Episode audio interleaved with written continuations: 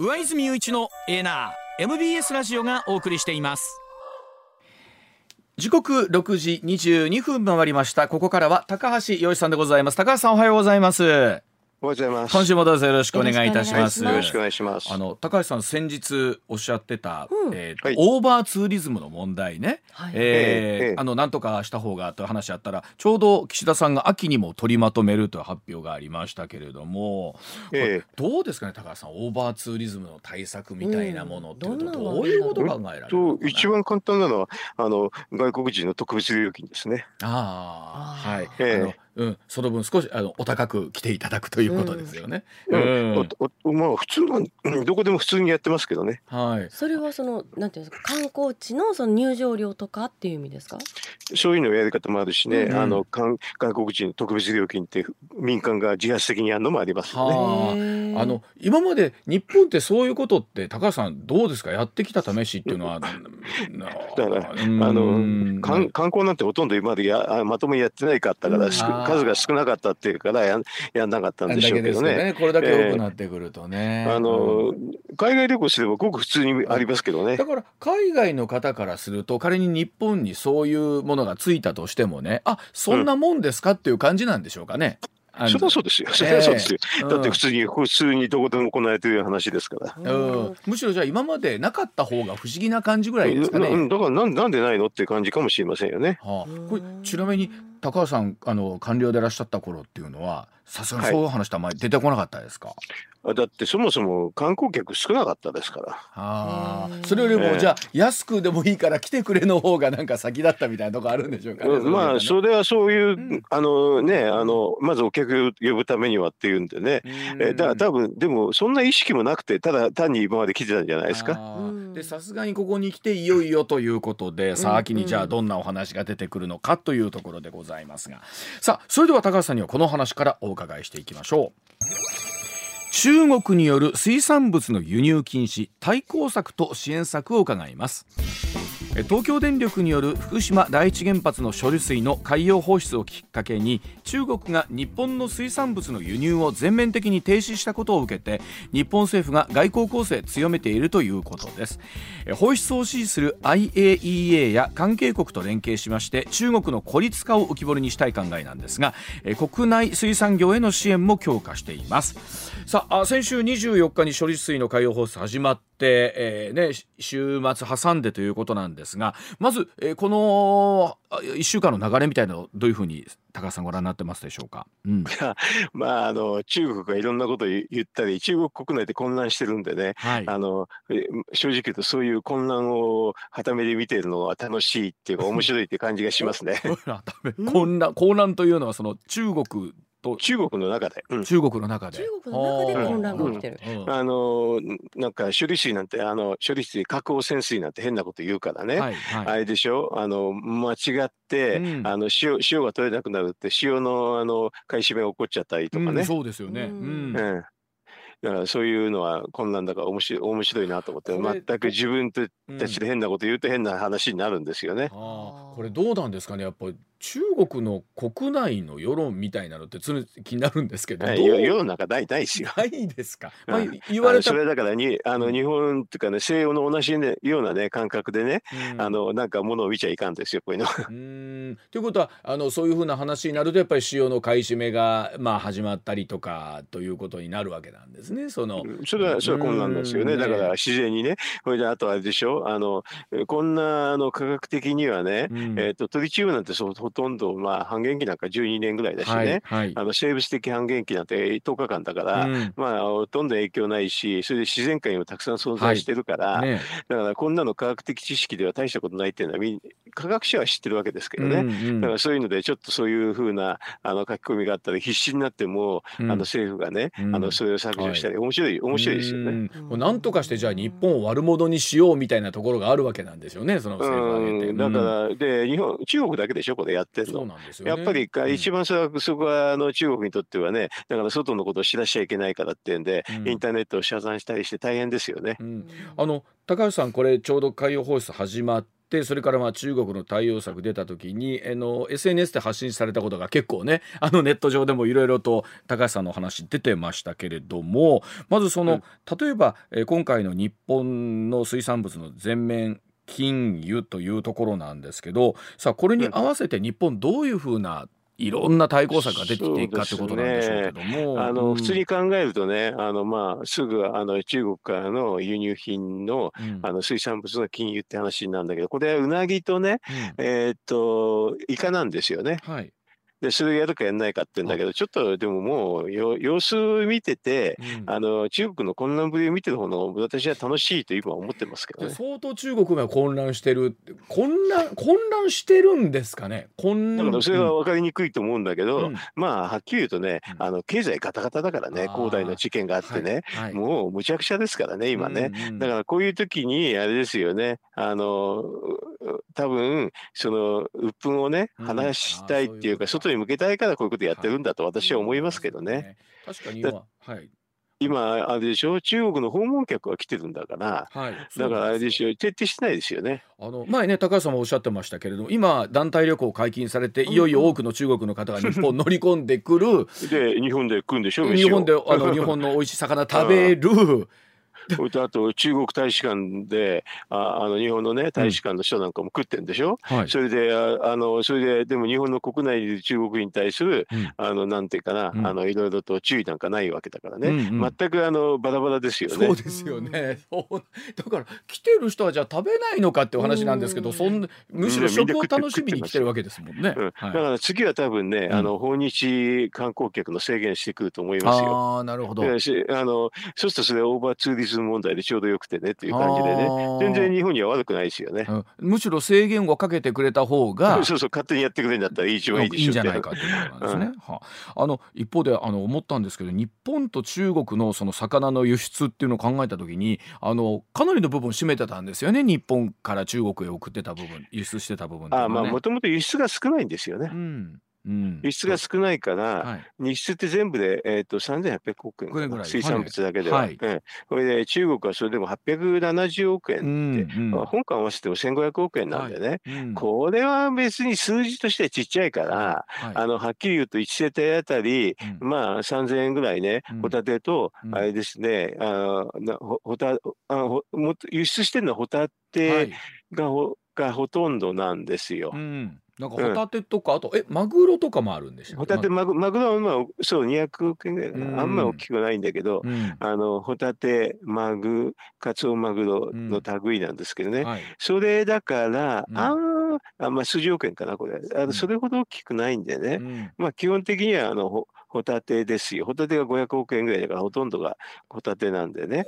あの、うん。うん、そこだ、ホタテを、あれですよ、あの、3000円ぐらいで、うん。あの、1世帯あたり食っちゃったら、うん。あの、それをもうその消費の、そのね、輸出の需要はね、うん。あの全部国内需要に転嫁できますからね。あの北海道我々も取材に行って食べてたんですけどであのお北海道のホタテはまってでかいですし あの質もいいですからそら人気だろうなと思うんですけど。それをだから、あの、国内で消費するっていうのはまず最初考えるか、うんはい。あと、どうせこれホタテは中国に出しても、中国はまた調整品ってんで、うん。香港か、えっ、と、あの、ただアメリカに回すんですけどね。うん。えっ、と、香港はちょっともう禁輸してからダメだけど、はい。アメリカに直接、あの、調整して流すアかうん、もしくは国内で消費するかっていう形にしたら、うん。これ500億円ぐらいの話ですからね、こんなの大したことないですよ。これだからその支援策として高橋さん出しておられたのがまず一つその例えば GoTo イートの再開という話もだから、こういうの考えるときに、うんうんえっ、とね、まず外食っていうのと、あと内食、よく2つ分けるんですけどね。はいうんあの外外食盛んにするんだったら GoTo イートで、はいあのホタテのあのを使っつあの使ったねものについて支援するって手が1個ありますよねっていうのは。あと内内食でしたらね、これふるさと納税が一番簡単です、ね。ふるさと納税ね。うんはあ、うん。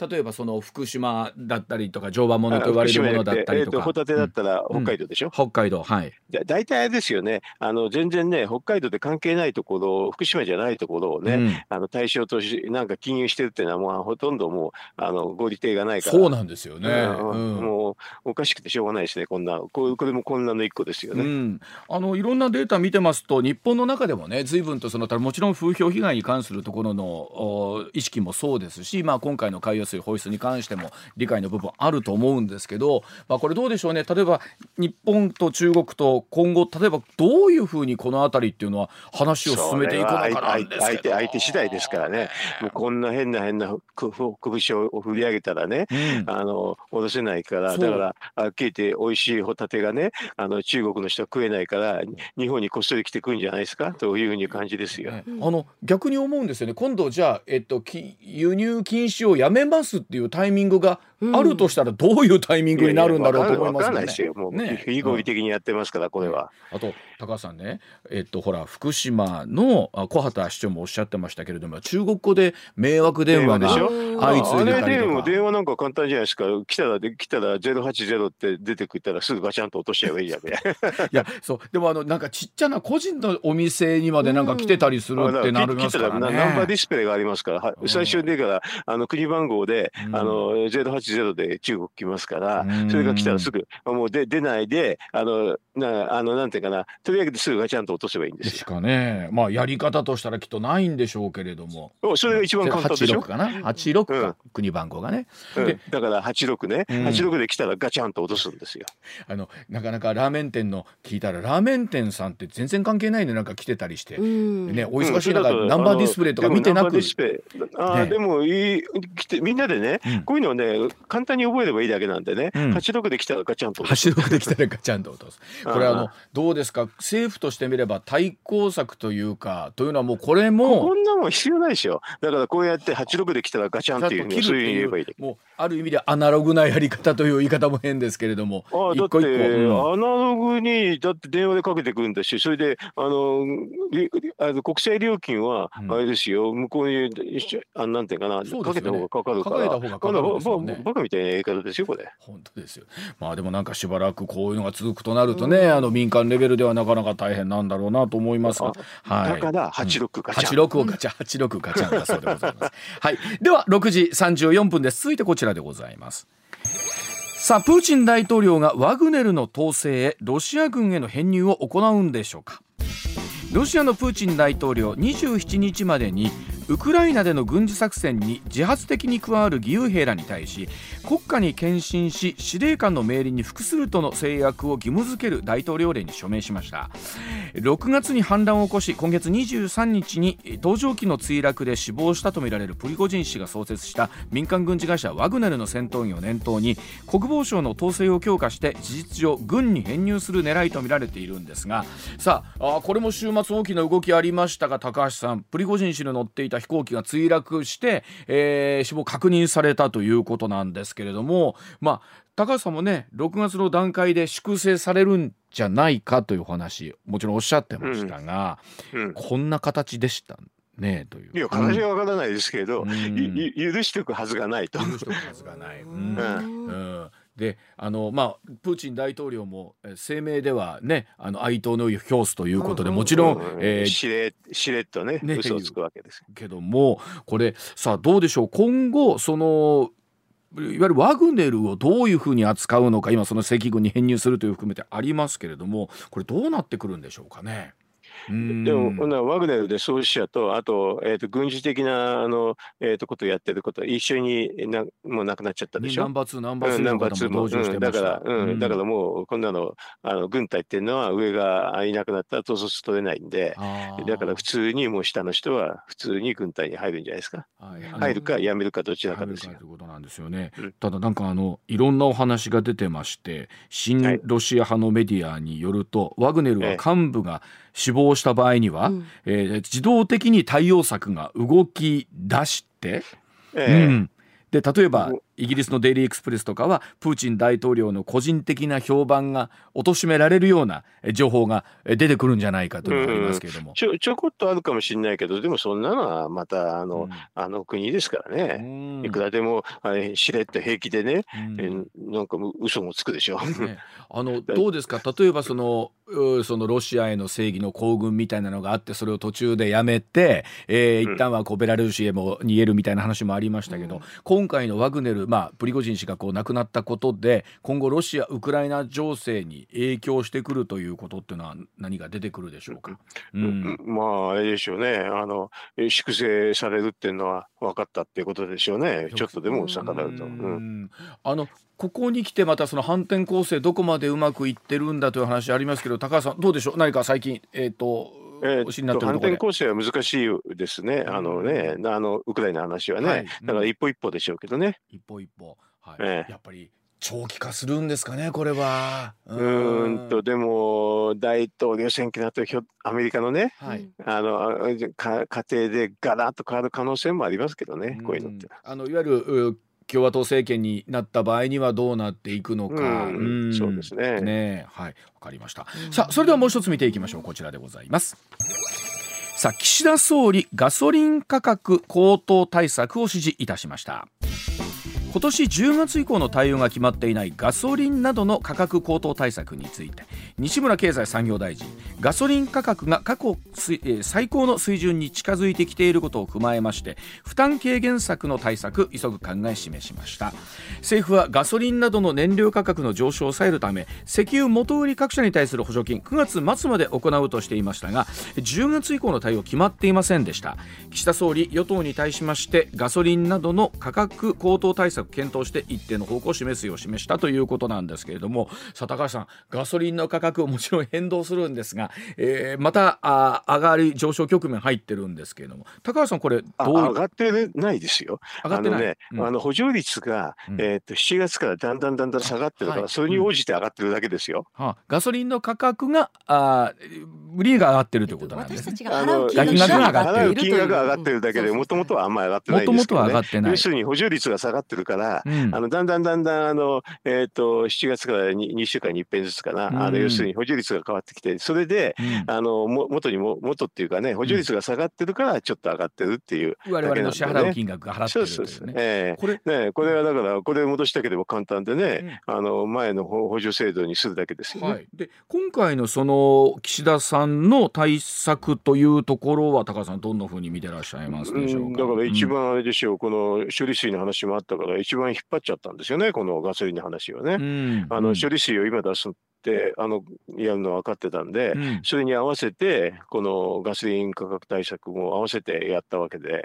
ということは処理水で批判を受けちゃちょっと嫌だからってね、ガソリン対策をやっちゃったから引っ張っちゃったってだけなんで。あえてじゃあここまで引っ張ってたってことなんですね。あそれはそうです、これは、うん、あの同じ日に同時にやるってことは政府の方でやってますからね、うん、引っ張ったってだけですよね。で引っ張っちゃって引っ張っちゃったから実は本当はトリガーって言ってねガソリン税をの減税っていうのが一番筋なんだけど、それをやらずに補助金を出すって形にしましたよね。あの以前にも解説いただきましたが改めて高橋さん、その補助金と減税との大きな違いっていうところ、減税っていうのは直接消費者に恩恵があるんだけど、はい、補助金にするとあの消費者と業者両方になるっていうことですよ。元売りですもんねに対して元売りに、うん、元売りにもお金あげちゃうって。だからあの減税の方が実はコストが安くて、うん、あと明快なんですけどね、うん、えーと、補助金の方はコストがちょっと高くなる。まああの元売りの分だけ補助金コスト高くなる。具体的に言うと,、えーと、と減税だと多分ねコスト3兆円ぐらいなんだけど、はい、あのえーと、補助金して多分4兆円ぐらいになっちゃうんですけどね、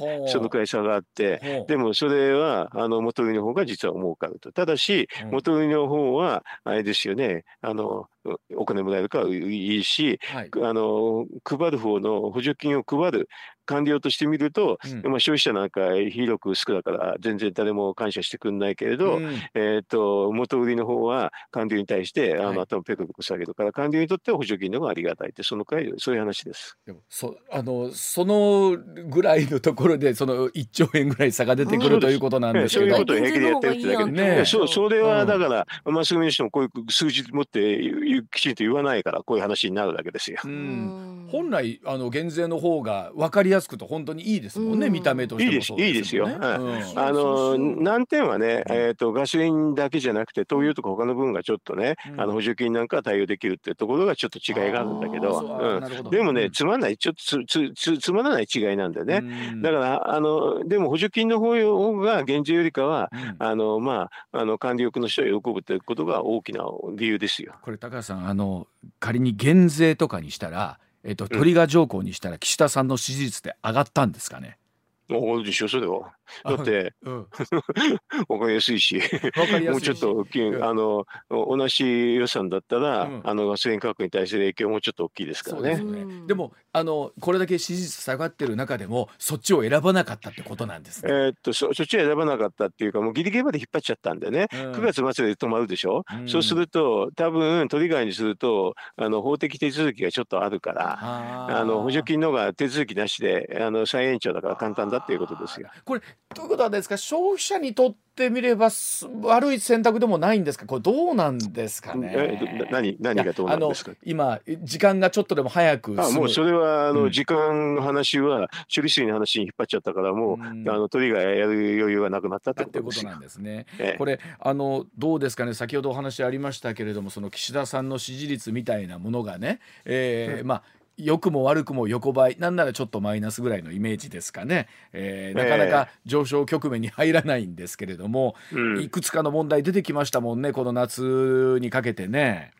あのいろんなうんスキャンダルとかね。はい、だからこれからまたああいうあの手のスキャンダルの話があれまだいろいろ解消してませんしね、うん。これでそう組閣するって言った時にうん。副長官とかね、うん補佐官、うん。えっ、とどうするのかなというふうに思いますけどね。あの青木率というお話を高橋さんにも前解説いただきましたけれども、えー支持内閣の支持率と自民党の支持率を足した数字をどう見るのかというところ。これが今かなり厳しい状況に高橋さんなってきてるんでしょうか今ね。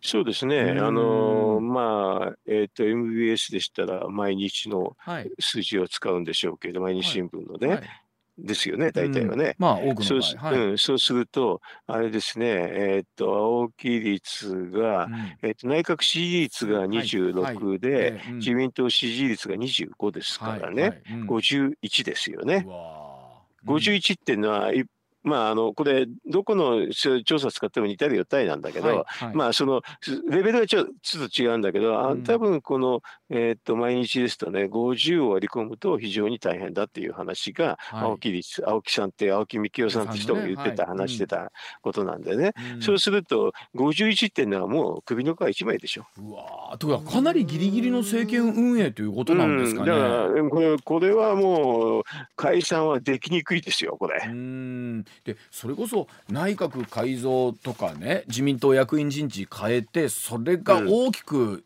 上がるかっていうと、どうなんですかねこの辺りは見えないんですけど。うわからないけですね、ここまではね。うん。あの上がらないとなかなか苦しいから、うん。あと、そうすると秋の補正予算とか、うん。あと拉致問題のなんかね、一ちょっと拉致被害者を2人ぐらい、はい。うんなるほど戻すとか、そういうのしかうん実はあんまり期待できないですよね。かなりではあのなんでしょううウルトラ C というとなんですけれどもうん目玉なものがないとってことなんですよね。ねえ、うん私が今言っちゃったから目玉にこれはならないですよね。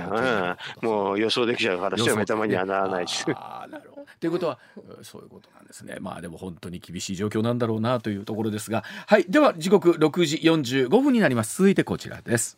さあ中国経済の新たな闇のお話です。地方融資兵隊とは？中国経済の失速不動産バブルの崩壊などの記事をよく目にするようになりましたがさ中国の不動産大手恒大グループなど負債が48兆円あると言われていまして GDP の3割を占める不動産市場に不安広がっています。しかし中国にはこの恒大グループの負債額をはるかに上回る額の隠された負債があると言われています。それが中国の地方融資平台と言われるものなんでしょうか。一体この地方融資平台どんな会社や組織なんでしょうか。高橋さんに解説をいただきたいと思います。高橋さんもうこの恒大グループの50兆とかっていうのを聞いてるだけでもう全くもって想像つかないんですがさらにうんこの地方融資平台というのは高橋さん何ですかこれは、な なんですかって言われるとね、はいあの要するに正確に答えられる人って結構少なくなっちゃうんでね、ええええあの多分だからそれが大問題でね、はい。あのうんこれあの IMF っていうところありますよね。あのはい。それでうん。IMF のコンサルテーションっていうのがあって、それぞれの国にの経済状況を見るって、はい。IMF の職員が来て、実際、あの政府の職員と話ししながらやる会議が、まあ大体、えーっと何年かにあ毎年ぐらいあるのかな、はあ。あのいろいろあるんですけどね。そはい。のコンサルテーションでも大問題になっちゃって、はい。あの全然でも中国政府が数字出さないからわからないっていう話になっちゃったんですよね。ほでしょうがないから IMF の職員の人が推計するっていう形になった。はあだからあ。んまりも普通はあんまりないですねこういうふうなのを。うあの政府の関係政府ねあのの関係者も全然言わないとかね。はい。であの言ってみるとでもね多分ね日本で似てるの何かって探すとですね、はい。えー、と地方自治体のはい。第三セクターってありますよね。あありますね。地方自治体のまあ子会社ね、はい。はい。あれに似てますね。はだからあそこの地方自治体の子会社作ってそこあでうん。お金を集めて、お金の集め方っていうのはあの地方政府には一応規制がたくさんあるから、はい。地方政府に貸し出しするのは難しいんで、はい。それで地方兵融資兵隊っていうところにお金をあーはい。借りか借りて、はい。そこで不動産投資をしてるってそんなにそあのイメージ的にはそういう感じですね。日本でいうと第三セクターでもう不動産投資をやりまくってるで、そこでこけついちゃったって、まあ、よくあるパターンってよくあるパターンなんですよね。でそれが例えば恒大グループで48兆円でもすごいと思ったんですけどこのうん、IM これは IMF の推計では1300兆円です。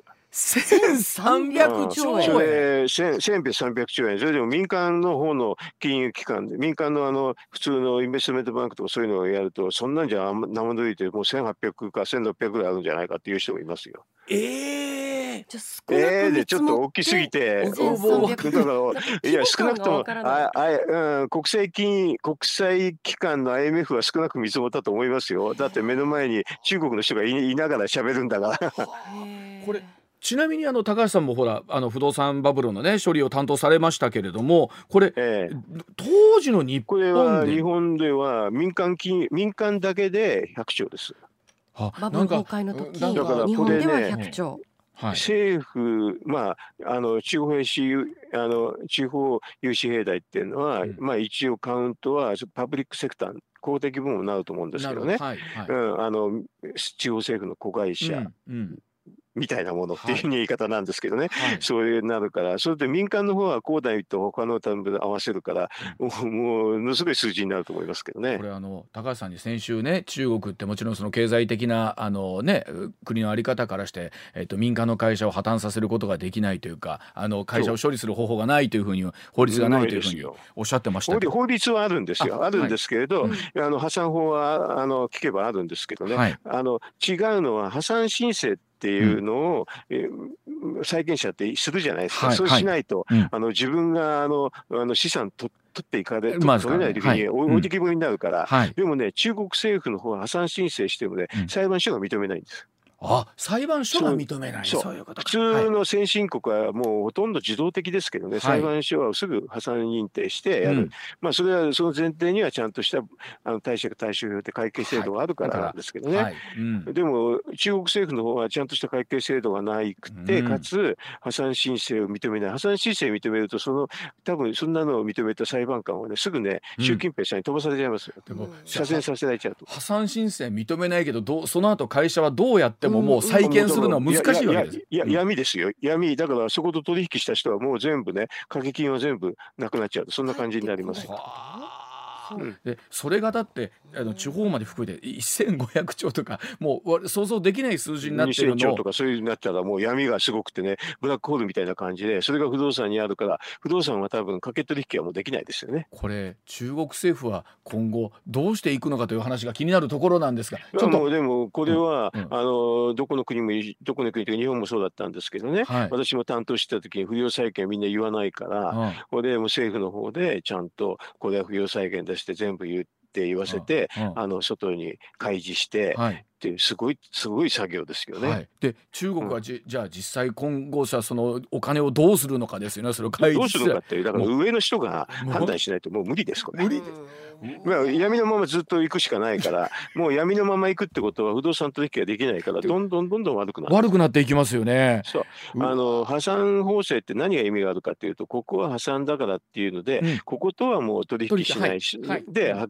すっきりするんですね。はい、でもそれがわからないまんまということですからえらいブラックホールの中に入りそうなんですがお知らせ挟んでさらにお話を伺ってまいります。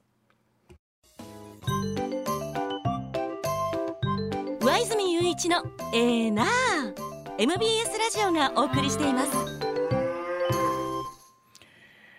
高高橋さん先ほどの中国のあの借金の問題を聞いたらもう想像つかないんですけど、これまず日本対日本も今企業の中で中国とのね結びつきも多いところもまだたくさんあると思うんですけど日本経済の影響みたいな高橋さんどうでしょうか、まあ、当面はあれですねその不動産関連の掛け金を持ってる人とか、融資をしてる人とか、まあ、債権を持ってる人ですよね、はい。うん、まあ、その人しか影響はないですよね。その人しかまとめ影響ない、うん、うん、だから別に取引ししてなければ関係ない。なるほど。ただ、はい、ただし、はい、あの中国の中で不動産関連は多いですから、はい、だからあの玉突きにであの影響が出る人は出ますね、はい、えー、でも中国と関係ない人は関係ないですね。えー、でも、うん、その後は分からんですねこれ。だってあのこういう形になるとぎ、えーと、破産法制がきちんとしてないと、うん、もうみんな疑心暗鬼になって取引を行われないんですよね。そえー、そうすると中国経済全体が下手るのは間違いないと思いますけどね。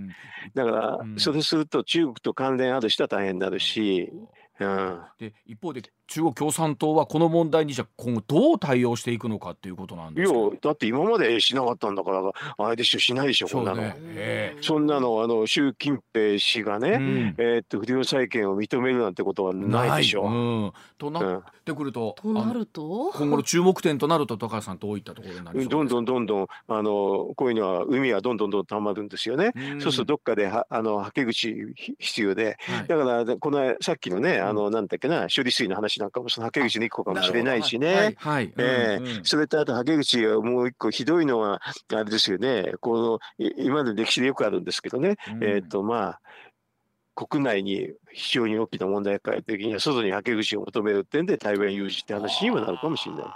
でもそんなことがきっかけでとなってくると、そんなことがきっかけってそういうことなんです。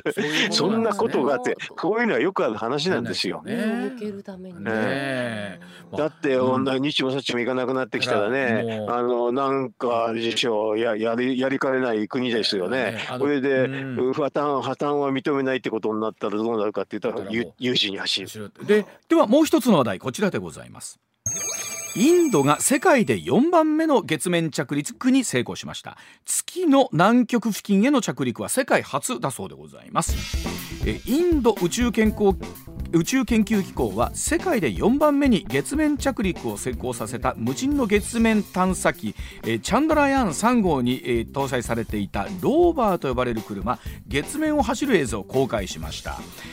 インドの無人の月面探査機チャンドラヤーン3号は23日机の着陸に成功しているということでアメリカ、ロシア、中国について4カ国目となりますがさあまた月への南極着陸は初めてだそうでございます。さあインドのこの月の探査着陸成功なんですけれどもインドの宇宙開発高橋さんどんなふうにご覧になってますか、うん。あれあの着々と伸びてるし、ね、あの一緒にあのロシアが失敗したから、はい、あれですねこれ見よがこれ見よがしであれですよね、はい、インドにとっては国威発揚ですごいでしょうね。ねすごいですよね。でまあ一方で振り返ってというか日本なんですけれども、え東京のベンチャー企業 iSpace 無人での月面着陸挑戦しましたが、えこれ失敗に終わりまして2024年に2度目ということで、うん、で実は今日なんですよね。JAXA と三菱重工が小型の月の着陸実証機スリムを搭載した H2A ロケット47号機打ち上げ予定ということなんですが、さあ日本の宇宙開発高橋さんどんなふうにご覧になってますでしょう？かまあ日本は民間でやらせてますからね。結構大変でしょうね。はあ大変だけど、まあ、あれですよね。日本らしくていいんじゃないですか。安上がりで。安上がり民間。安上がりで民間でってちっちゃくてって言って。うん、どうでしょう？なかなかその国家規模でというふうになってくると、またまた変わってくるんでしょうかね。ね、国まあ、普通は、うん、あの、えっ、ー、と、宇宙開発と軍事って全く同じなんですよね。はい。はい、で、うん、日本の場合は、もう、そもそもが、ほら、学術会議がね、うん、えっ、ー、と、う、なんか軍事研究ダメだっていうから、はいはい、それの波及でものすごくいろんな研究みんなダメになるんですよね。だから、こういう形で国がちょっと関与するのが難しいんじゃないですか。だから、まあ、民間レベルでベンチャー企業でやるとかそういうふうに選択肢がすごく狭まっちゃってるわけですけどね。うんね。うん、これあのどうなんでしょう？僕なんかはあのまだアポロの月面着陸の頃は生まれるか生まれないかぐらいの頃だったんですけどやっぱりその国威発揚みたいなところってやっぱり月面っていうのはあるんですかね高橋さん。国威発揚あるでしょ、うん。えー、と私なんかその時にちょうど中学生だったんでね、はい。あのものすごいその興奮は覚えてますよね。うんうんね。まあ、あとあれですよね。それからいろんな技術がね、うん。そこから派生的に出てくるわけだから国威発揚だけじゃなくてはい。あの、まあ、きいろんな基礎技術のうん。なんか宝庫でもあるんですけどね宇宙はね。うん。うんうんうん。まあ、ここからあとそこに向けて開発してる手掛ける人たちっていうのは多いんですけれどもいつももねやっぱりそのまだまだそこに大きなビジネスチャンス今までまだ誰も手をつけたものがないのがあるよっていうところは宇宙なら、宇宙はそういうところはねフロンティアだから、うん。あの楽しみですよね。でうん。何がビジネスかもそこで分かんないですけどね。ああでそこに対して多くの投資家の人たちがこうねゆ 夢を見てというか何かをかけてっていうのはあるわけですよね。それはだって、ん今まで宇宙開発で波及効果大きかったって知ってるわけだから、うんでも具体的に技術は難しいですけどね何をさう当たるか探すのは難しいけど、はい投資としてはもうフロンティアだから面白くてしょうがないねという。ことなんでしょうねそこに多くの方が夢をかけてということなんですけど、まあ果たして日本のおそういった宇宙開発は今後どんな風になっていくのかというところでございますはい高橋さん今週もどうもありがとうございました、はいはいありがとうございました、はい、はいお疲れ様でした。上泉雄一のエーナー MBS ラジオがお送りしています。ツッコミニュースランキング。時事問題から芸能スポーツまで突っ込まずにはいられない注目ニュースを独自ランキングでご紹介。はい。まずはスポーツ芸能の話題です。プロ野球です阪神は昨日巨人に4対2で敗れ連勝は6で止まりました。はい。優勝マジックは21のままです、うん。夏の長期ロードは史上最多の18勝で終えました、はい。うん一方パ・リーグはオリックスがロッテに5対2で快勝し、はい。8連勝で優勝マジックを22に減らしました、ねえいよいよ本当にまあセ・リーグパ・リーグねそう。関西の優勝が見えてくるという中なこれですが同時に勝ったりしたらどうします？ちょっともうって。いやただあのタイガースにしても、昨日の負けもなんか余裕って感じしますもんね。まあ、ただ一方であのカープも昨日執念の引き分けでしたからうん。意外とマジックが1個ずつしか減ってないっていうところもね減ってないっていうところありますけどね。い。よいよ直接対決も近くなってきましたからね。はい。もう一つスポーツです。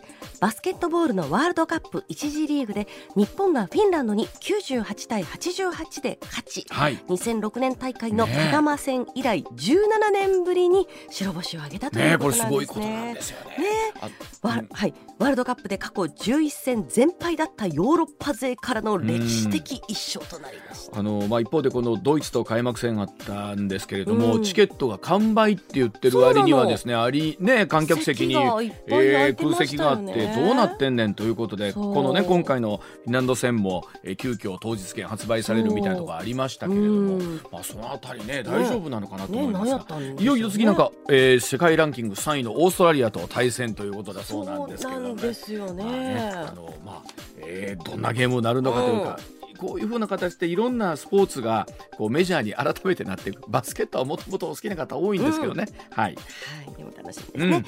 もう一つです。落語家の林家木久扇さんが昨日24時間テレビで来年3月をもって笑点を卒業すると発表しました。うん、現在85歳の木久扇さんは54年間大喜利メンバーとして活躍してきました。まあ、すごいなと思うのは54年また番組がもっと続くそうか。これもまた50年間同じ番組で。すよね。いやこれがまたすごいなと思いますよね。はい、うん。さあそれではニュースランキング参りましょう。まずは第5位。気象庁は昨日9月にかけて猛烈な暑さが続くとして高温に関する全般気象情報を発表しました、はい北日本と東日本では9月2日にかけて西日本と沖縄は9月3日にかけて、うん。最高気温35度以上の猛暑日が続く予想です、はい。熱中症には引き続き厳重な警戒が必要。ですいつも思うのはね毎年この8月の最終週くらいにちょっとヒヤッとするというかね、うん楽になって、おいよいよかと思ったらね必ず9月の頭にねそう。簡単には暑さは終わりませんよっていうのが来ますので、はい、引き続きご注意ください。ははい。い、続いて第4位日本の古川聡宇宙飛行士を乗せた民間宇宙船が ISS 国際宇宙ステーションとのドッキングに成功しました。うん。古川さんらはこの後およそ半年間 ISS に滞在し月探査に向けた水の再利用に関する実験などを行う予定です。ちなみにあの古川さんも59歳ということですからね、うんはい、えー、分かった光一さんと並んでね最高齢ということだそうなんですけども、はい、それでいてまた半年間、うん、ISS に滞在するということですからこれがまたすごいなと思いますね。はい、さあ続いて第3位ロシア当局はロシア北西部で墜落した自家用ジェット機に乗っていた死亡した10人の身元について DNA 鑑定などを行った結果民間軍事会社ワグネルの創設者プリゴジン氏の死亡を確認したと発表しました、はい、プリゴジン氏をめぐっては乗客名簿に名前の記載がありプーチン大統領も死亡したとの見方を示していました。まあ一体これどういう背景があるのかということもなるんでしょうけれどもね。時間がありましたらこの辺りも高橋さんにお話を伺っていきたいと思います。はい。続いて第2位は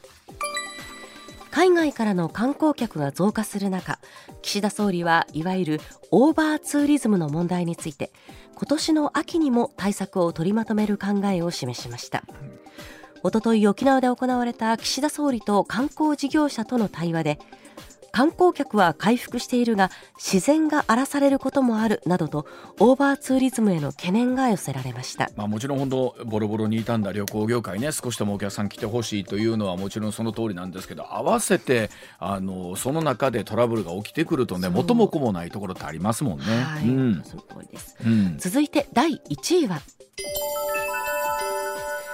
毎日新聞が26日、27日に行った全国世論調査によりますと、岸田内閣の支持率は前回から2ポイント減って26%でした、うん、また読売新聞が25日から27日に行った世論調査では内閣発足以来最低だった前回と同じ35%でした、はい日経新聞が25日から27日に行った世論調査では前回から2ポイント増えて42%となっています、あの各新聞によって26%から42%と支持率の幅の差もあるんですけれども、はい。まあ、いわゆるな鳴らしてみるとこうどうでしょうね。2ポイント前後ででこぼこというところですから、ね、大きく回復しているわけではありませんのでね